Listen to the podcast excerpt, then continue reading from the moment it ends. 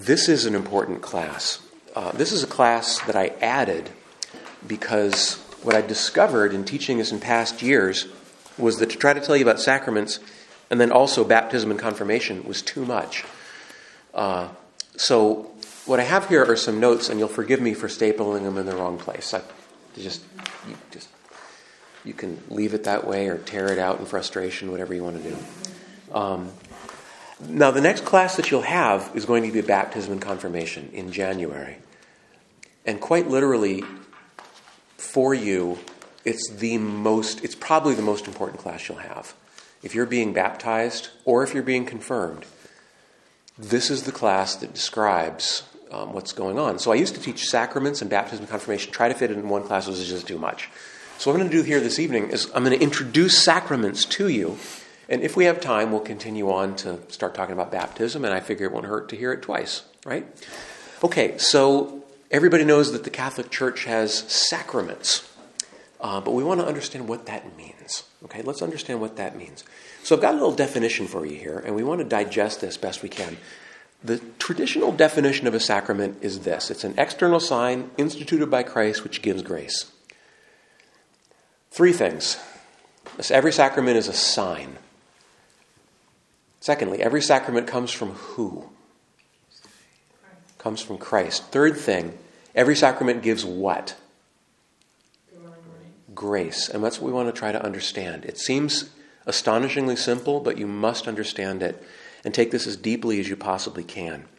Our catechism, which we now use, calls sacraments an efficacious sign of grace instituted by Christ and entrusted to the church by which divine life is dispensed to us. And that's really the same thing. Um, first of all, a sacrament is a sign. Let's take a look at that. Every sacrament is something visible. This is all this isn't in your notes. This is me going these are old notes but it's still a decent reference, so I gave you the notes anyway. Every sacrament is a sign, every sacrament is something visible. That something visible gives something invisible. That's, that invisible thing that a sacrament gives is called grace. Okay. What I would like you to understand or to try to internalize is that you are already, every day of your life, living in a world uh, with sacraments, maybe not Catholic sacraments with a capital S, but what I might term secular sacraments with a small s. Because our, we are spirit and matter. You are a body, clearly, but you're not just a body, you're also a spirit. This pair of glasses, this paper, this pen, this table, pure matter. There's no spirit here. And we talked about spirit in bygone weeks. But you are also a spirit you're a rational spirit, which means that you're different from a dog or a cat. Uh, a dog or a cat may have some kind of instinct, some kind of loyalty instinct, um, this kind of thing, but uh, a dog or a cat isn't going to sit and isn't going to sit and uh, uh, pardon me for interrupting. Uh, attendance name.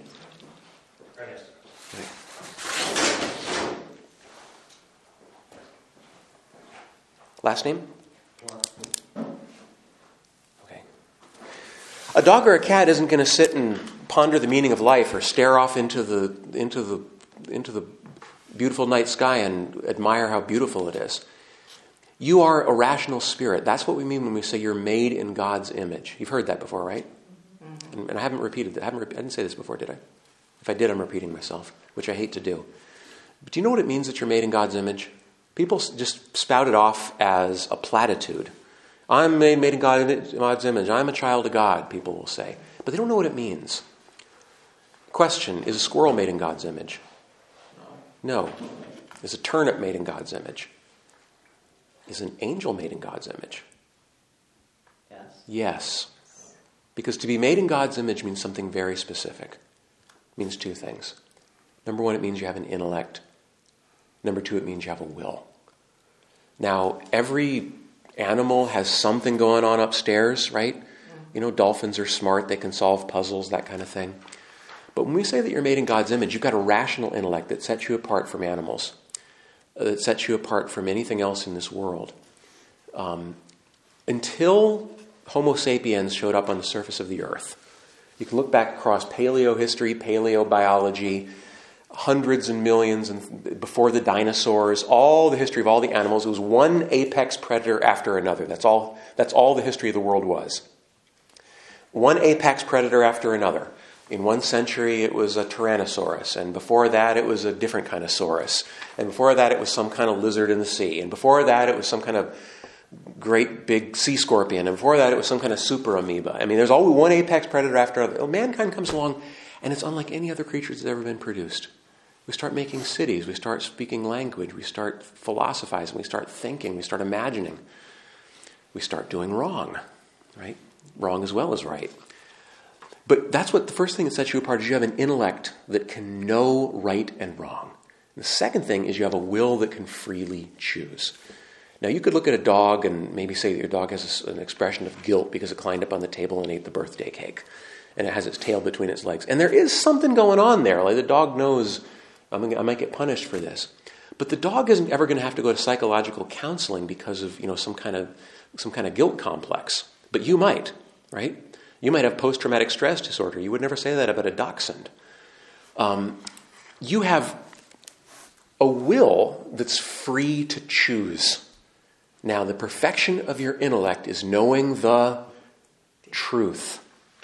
And the perfection of your will is choosing love. That's God's image. Okay?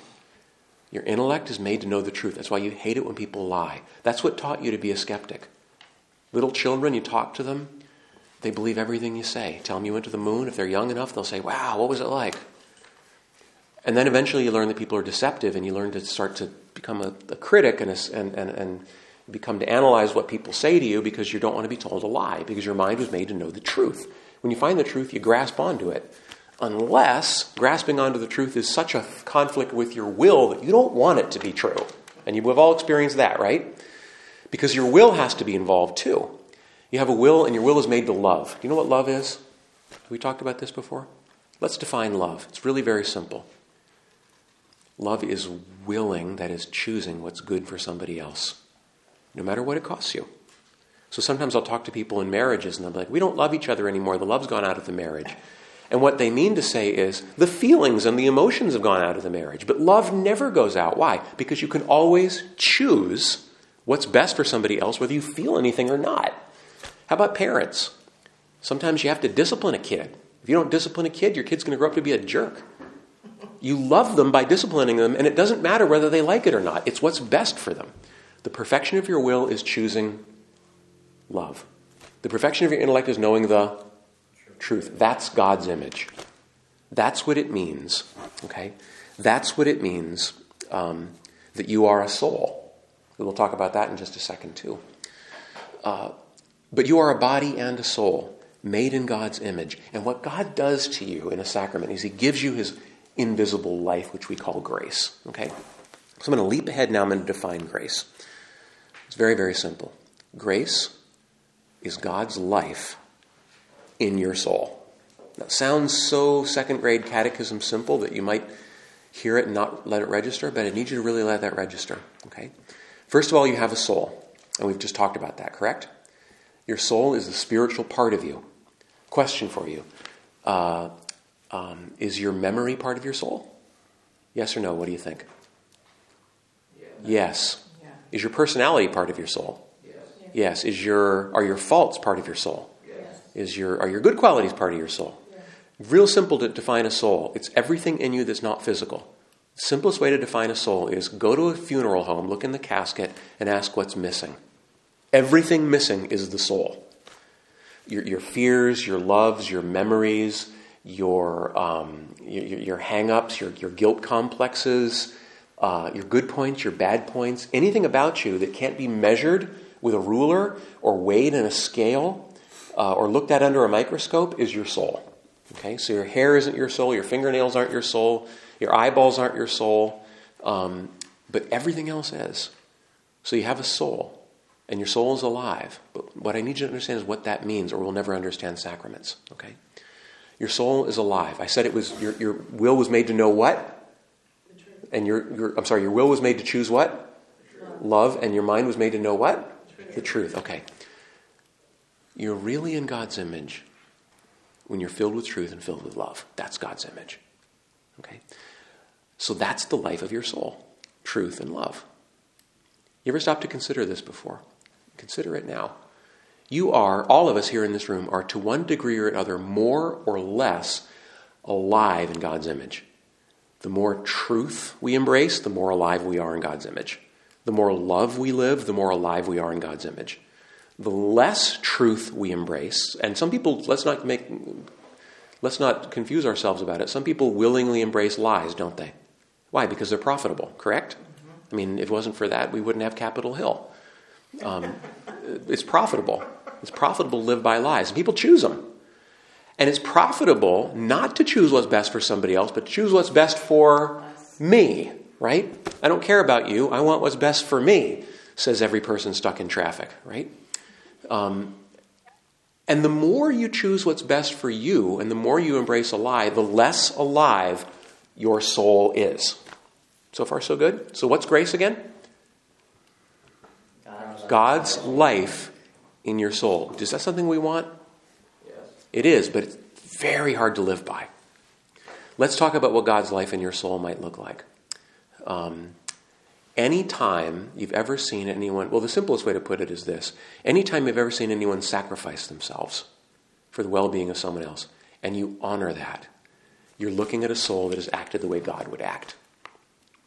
Um, whenever, uh, oh, I don't know, you, you, you, see some ceremony by which uh, some military hero is honored for some gallantry in battle by which he got a leg blown off but saved 10 people's lives, something like that. And everyone's just like in tears and, and the deepest imaginable respect, and we pin a medal on him, but it's, the, it's inadequate to show just how much we honor this person.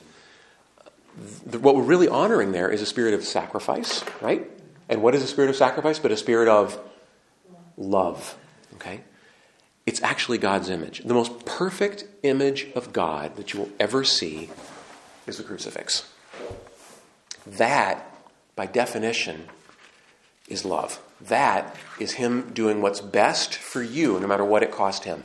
Whether you know it or not, whether you care about it or not, whether you're aware of it or not, whether you like it or not. It's not about, it's not about your awareness of it, it's about your good.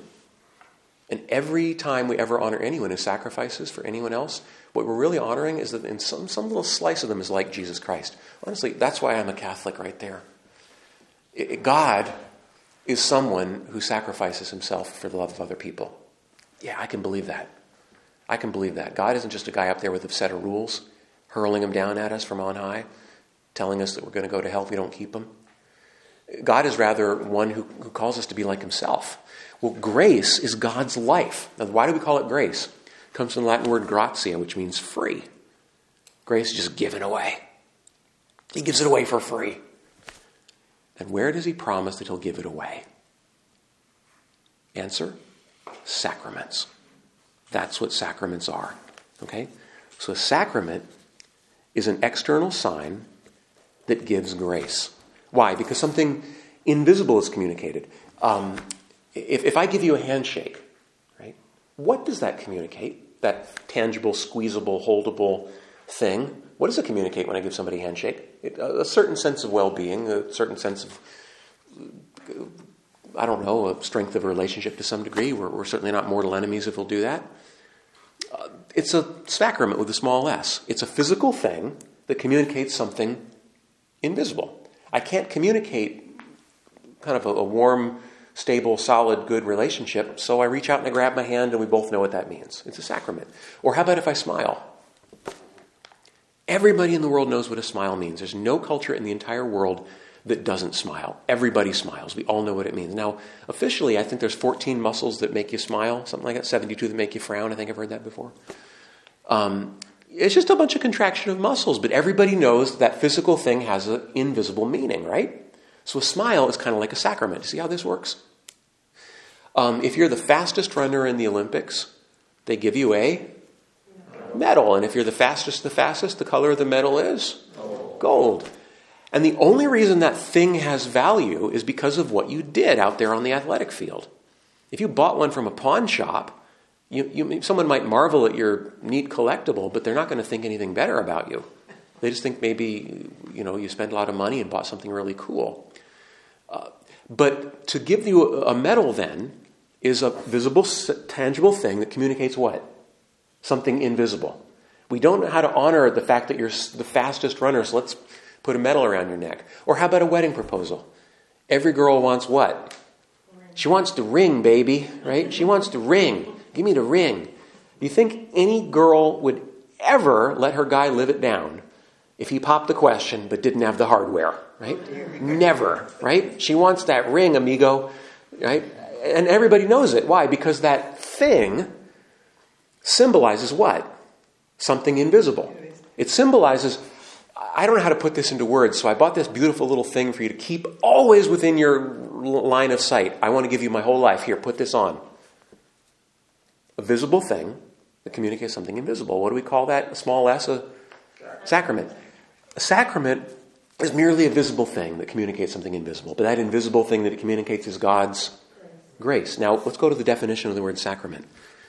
The word sacrament comes from the Latin word sacramentum, and that means pledge. It's very simple. It means promise. That's all the word sacrament means. If, if you bantered about the word sacrament, people might think that it's a synonym for holy, or they might think it's a synonym for sacred, or they might think it's a synonym for churchy. Sacrament, the word actually in Latin, just means promise. So you could go back to the Roman Senate in the ancient of days, and you would find them taking votes. And you know, certain senators, Publius might go up to Quiglius and say, "I need your vote, you know, on the on the bill tomorrow." And he'll say, "Here's my sacramentum. Uh, here's my promise. I promise you, I'm going to vote this way." And he'd hand him a piece of paper. Or you could go into the Roman Forum and you could buy marble columns um, that are for sale in the Forum. I don't have enough money with me today, but I'll go home and bring you some more denarius. Here's my sacramentum, my promise, my pledge. So, what do we call sacraments? We call them promises. That's literally what the word sacrament means. With me so far? What's promised in a sacrament? What is promised in a sacrament? Grace. Who makes the promise? God does. Who's the promise made to? Us. So, this is why we call them sacraments. Because you see this ceremony. Maybe it's water poured over a baby's head. Maybe it's a, a wafer put on your tongue. Maybe it's oil put on your head. And for, for confirmation, that's exactly what's going to happen. You're going to line up, and I'm actually going to be the priest. And I'm going to take a little tiny bit of oil on my thumb, and I'm going to say, Be sealed with the gift of the Holy Spirit, just like that. And what I want you to know right now is that thing that you see, that visible external sign, gives you what? Grace. Grace. And who's the one who made the promise? And to be a little bit more specific than to say God, we would say Jesus did. Okay, because sacraments come from the New Testament, not the Old. And we say every sacrament came from Jesus Christ. The church did not make them up. How many sacraments are there? Seven. Seven. Can there ever be eight? No. Can the Pope make one up? No. And can the Pope take one away? And if he ever did, we'd be in trouble. Because it would be like saying, How many commandments are there? And can, there, can the Pope take one away? Boy, would we be people would want to know which one he took away, wouldn't they? They'd say, Which one's off the table? which one's up for grabs? Right? But we can't do that because they come from God. Well, sacraments come from Christ. So it's a visible thing because you need visible things. How do you know that you've been forgiven? Maybe if you have a friend, the friend gives you a hug, right? Or, or, or, maybe they send you a card, or maybe they send you flowers, or maybe they take you out to coffee and, and, and you talk it over and it ends with a handshake. Who knows? But isn't there always something when there's a terrible weight of, of, of guilt on one person's side and the other wants them to know they're forgiven? Don't they always reach out to make it visible somehow? Because you can't communicate something invisible not unless you have something visible. See how, see how much sacraments make sense? See how our lives are filled with them? You're going to get Christmas cards. What are, what are they but little sacraments? Everyone sends you a Christmas card, wishes you well. They don't know how to wish you well, so they give you a thing, they put it in the mail. Everyone who gives you a Christmas present. They, they, they want to say, You matter to me. I don't know how to do this, so uh, I'm going to get a thing that I think you're going to like, and you'll appreciate that I put time into it. Get real shiny paper and wrap it all up. And when you get that thing, and boy, do sacraments ever work. They work. Even sacraments with a small s. Can I tell you a little story? I used to work for a pro life group long ago, before the computerized change everything. And we, uh, um, we had someone who would do our mailing for us, and we would send them electronic tape, and we'd send it across town, and he would put the electronic tape in his computer, and he'd print out all the mailings and mail them all out. we'd give him a fee to, for his service of our, our mailing guy. Well, he was terrible. You know, he, he, he was late with his mailings, he, he, he lost the stuff in the mail, and it was time and time and time again. We decided we were going to fire him. Our office said, we, we can't deal with George anymore. He's just the worst. We're firing George. Well, somehow George found out that his job was on the chopping block. So, you know what George did for everybody in the office? He went out and got Washington Capitals tickets, put them in the mail, and sent them to the office. Everybody got Washington Capitals. The whole office got Washington Capitals tickets. And we opened up the envelope and looked at one another with askance, and we thought, what a manipulative, conniving, naive fool he is to think that he can save his job with hockey tickets. And then we looked at the tickets and we said, hey, these are pretty good tickets. so what do we do? We all went. And guess what happened? We didn't fire George. Did he improve? It, it, worked, right? What's that? Did he improve after that? Uh, he improved after that. He improved after that. But we didn't fire George because the sacrament worked. And I'm telling you, if you want to get through to somebody, get him a gift. Send him a Starbucks card. Sacraments work because you are body and spirit. When you receive something physical that means more than itself, it has a way of getting through to your spirit. And Jesus knows that because he made us. That's why he gave us life in sacraments. What are the sacraments? First one is what? Baptism. Baptism. And then the next one in order would be what? Actually, in the ancient order, the next one would be confirmation, believe it or not. And that's the order that it'll be at the Easter Vigil. Just for fun, who knows the next ancient order? What will come after confirmation? The answer would be Eucharist. And then there's also confession, okay, which makes four. There's three left. Anybody name them? Holy orders. Matrimony, holy orders, and what? An anointing of the sick. Okay, so for all these little stages in life, Jesus has given us something visible to help us know that He's with us. So you start your spiritual life, and there's baptism. And baptism, we'll get to this in a second. Um, we use water, and there's a sense of cleansing and, and, and cleanness and newness and starting over. Um, and then you get confirmation and you use oil. Now, that doesn't mean very much to us now, but in the ancient world, oil was a symbol of strength. They always anointed people. In fact, um, you might even see this with the, the new King Charles in England uh, coronation ceremony. They still anoint with oil when they, when, they, when they coronate a king or a queen, for that matter. It's a part of the ancient ceremony. Why? Because it's a symbol of strength. Um, confession there's a symbol, an external sign in confession. And that's literally that you can hear somebody say, I absolve you in the name of the Father, the Son, and the Holy Spirit. So you have no doubt whatsoever your sins are forgiven because you heard somebody say it. And you'll notice that when, when the priest says that, he doesn't say Jesus absolves you. He says, I absolve you. The first person singular there comes from Christ himself. Christ himself wants you to know you're forgiven. Please don't, please don't mull over this sin anymore. Let it go. Um, uh, we'll get to all the other sacraments in, in, in, due time, but you get the point. Every sacrament has a visible sign. But you can't prove that that gives you grace, so we call it a sacramentum because God promises that it gives you grace. Now, do you understand what sacraments are? Okay. Um, a pledge that grace is really given. Okay? And I said right here, we, we need exactly this because we are both body and spirit. We relate to spiritual realities, which are concretized in matter medals, trophies, souvenirs. I saw a picture of a guy with a great big trophy, and somebody commented, he's like, This is my cousin George with one of the many trophies he purchased secondhand. And it's a joke because what value does it have unless you earned it, right? Sacrament. It's a small sacrament, small sacrament. Now, another very important point. We believe that Christ established these signs. If you think the church established these signs, then you think the church has authority over these signs. And therefore, you think the church should change them. When, and believe me, when the church won't change with the times, it's not because we don't want to. Believe me, we're all, especially the clergy, are weak. We're a bunch of, we're about as strong as peanut brittle. The clergy, we would do anything to have you love us. We would bend over backwards, but there's certain things we can't do. We can't reverse what Christ Himself gave us. This is really hitting the fan with matrimony right now. Everybody would love us to have gay marriage. No, not, it's not that we won't, it's that we can't. Because it's not ours to change. Who came up with the sacraments, Christ or the church? Christ. This is very important. I knew I had a friend. He was uh, a priest. He went down to Kenya. Turns out, and in Kenya, there's this ceremony where they drink the blood of a gazelle to get the speed of the gazelle. Some kind of ancient ceremony. And and he really wanted to include gaz- gazelle blood in the mass because it would be so meaningful to people, but he couldn't do it. He had to use wine. Why? Because who used wine? Jesus used wine. Um, I could go on and on about this. I don't really want a little tiny host first thing in the morning. I'd much rather have a donut. But I can't give you a donut for the Eucharist. Why? Because Jesus used unleavened bread. So please, think about this and think about this and think about this again. The church didn't make up the sacraments. That's why we can't change them. Look at that definition from your catechism again. An efficacious sign of grace instituted by Christ and entrusted to the church. We're only the, the stewards of sacraments, we're not the masters. Okay? This is very, very important. Now, let's go over a little tiny bit more about sacraments. Everybody with me so far?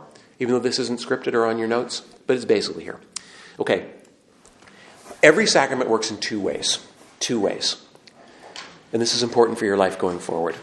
It's on your notes, so you don't have to write it yourself, but they all work ex opere operato and ex opere operantis. Allow me to explain. Ex opere operato means every sacrament works by the work done. Ex opere operantis means every sacrament works by the work being done. And here's what that means. Um, the sacraments works ex opere operato. In other words, if a sacrament is properly celebrated, it works. I don't care if the priest doing it is a scallywag. I don't care if he's the worst priest in the world. I don't care if he ought to leave the priesthood yesterday because he's such a scallywag. If he does what Jesus instituted, in the way Jesus instituted it, sacraments work. And what we say is they work ex opere operato, by the work done. Because who's the one really acting in a sacrament? Jesus is. That's what matters. So if the worst priest in the world celebrates Mass and takes wheat bread and wine of the grape and says, This is my body, this is my blood, who is the one who promises that that's really going to be a sacrament for you now? Jesus. Jesus. That's ex opere operato. Make sense? You never have to worry about who your priest is, ever. Now, it might make a difference as to how well he prays. It might make a difference as to how well he preaches. It might make a difference as to whether he shows up on time or not. Um, all kinds of things, you know, personality things get in there.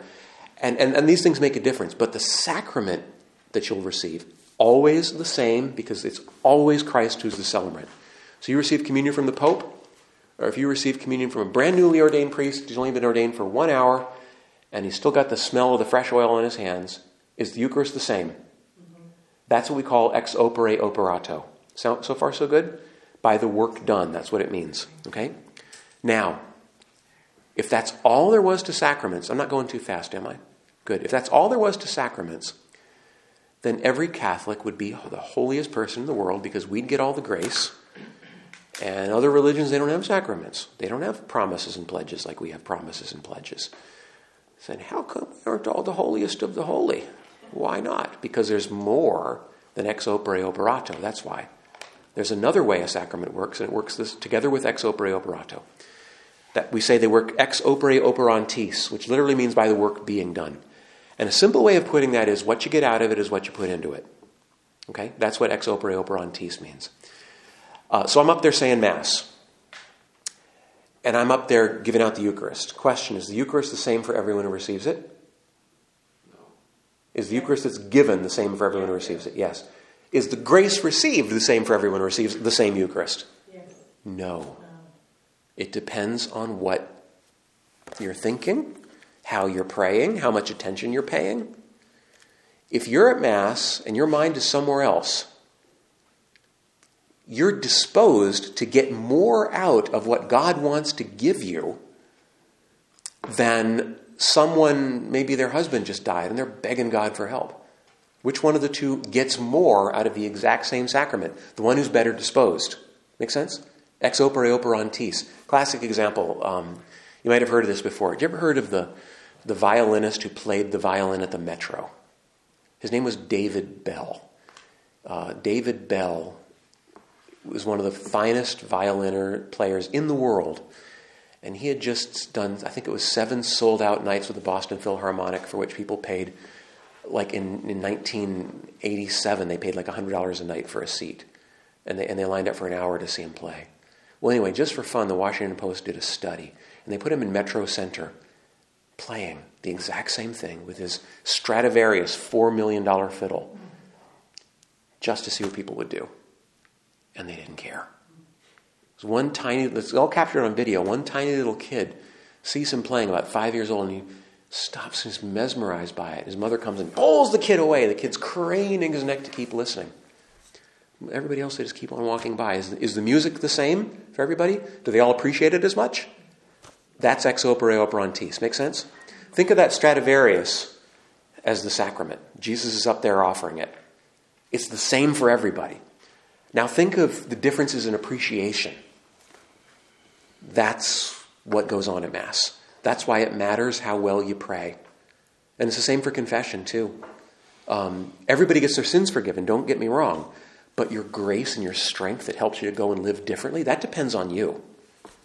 Um, um, and it's the same for every sacrament confirmation, you name it.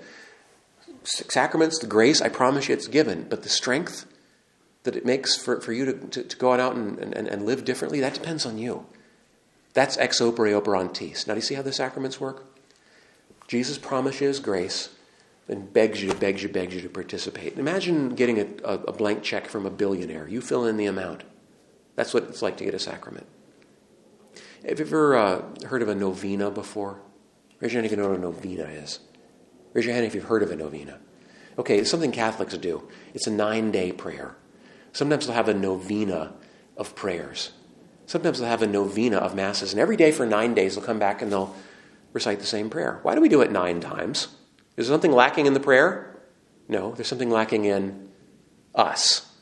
We need to do it nine times. Like, you could listen to this class again and get more out of it the second time than you got the first. Because you're limited. And similarly, you're limited spiritually when you go to receive a sacrament. So you do your bestest, but that's why you get them over and over and over and over and over again. The fault isn't in the sacrament, the fault is in us. So that's ex opere operantis. Make sense? So Jesus is there, um, and if we were really, really on our game, uh, heck, once would be enough. And so we have to, in our weakness, keep going back and keep going back and keep going back. So it breaks my heart every time I say Mass. You know, I'll see people walking out after communion, and I'm just like, God can't do anything for you if you don't care. Why do you do that? You can't say anything to him, of course. But you understand, okay? So, furthermore, a sacrament, every sacrament has a matter and it has a form. And here's probably the last thing we need to understand in order to have a basic understanding of sacraments. Matter is the material that you use. Form is the words that you say. Okay? Every sacrament uses some kind of material. Um, and we say that comes from God in one fashion or another, uh, uh, either directly or by the natural law. It's a long story. I don't want to get into that. those basic words can't be changed. The basic form for baptism, for example, is I baptize you in the name of the Father and the Son and the Holy Spirit.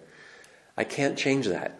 There was recently a case of a guy who he'd been baptizing people for years, saying, We baptize you in the name of the Father and the Son and the Holy Spirit. Did you hear about that in the news, maybe? It was in the news. And the church came back and said, Every single baptism he did is invalid. We're not free to change that. For me to say the Mass, I have to say, This is my body, this is my blood. I can't change that. Other things can change and might change, but it can never change what Jesus said this is my body, this is my blood.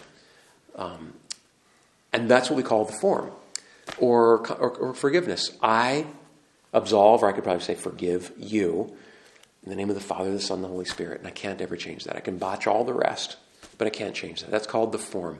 What is form? The words that you speak. Are we masters of them or are we servants of them? We're servants. We're not free to change them, right? Okay. The matter, every sacrament has matter. Matter is the material. That's easier to understand. We also say Jesus instituted the matter of a sacrament. So if I baptize somebody with water, I'm doing okay. But what if I baptize them with milk? It doesn't work. What if I baptize them with uh, shoe polish? Doesn't work. What if I baptize them with coffee? Fool job. Fooled ya. I could actually baptize somebody with coffee. Want to know why? Because coffee is, water with stuff floating in it. That's all it is. But I couldn't baptize them with saliva, which never was water. But I could baptize. I don't want to get. This is really getting nitpicky. Anybody who listens to this is probably screaming right now and telling me how wrong I am. But coffee is basically just dirty water. It's just water with stuff in it. If I'm going to baptize somebody with tap water, even though it has fluoride in it, yes. Coffee just has more stuff in it, but it's still basically water. Um, uh, I'm not free to change the. I'm not free to change the matter of a sacrament. So if I use the right matter and the right form and the right intention, the promise is that sacraments give grace. Make sense? Um, okay. Baptism, confirmation, and the Eucharist lay the foundation for every Christian life. These are called the sacraments of initiation, and we will go over them in your next class. I think you're now teed up to be able to hear about baptism and confirmation. Does anybody have any questions about sacraments?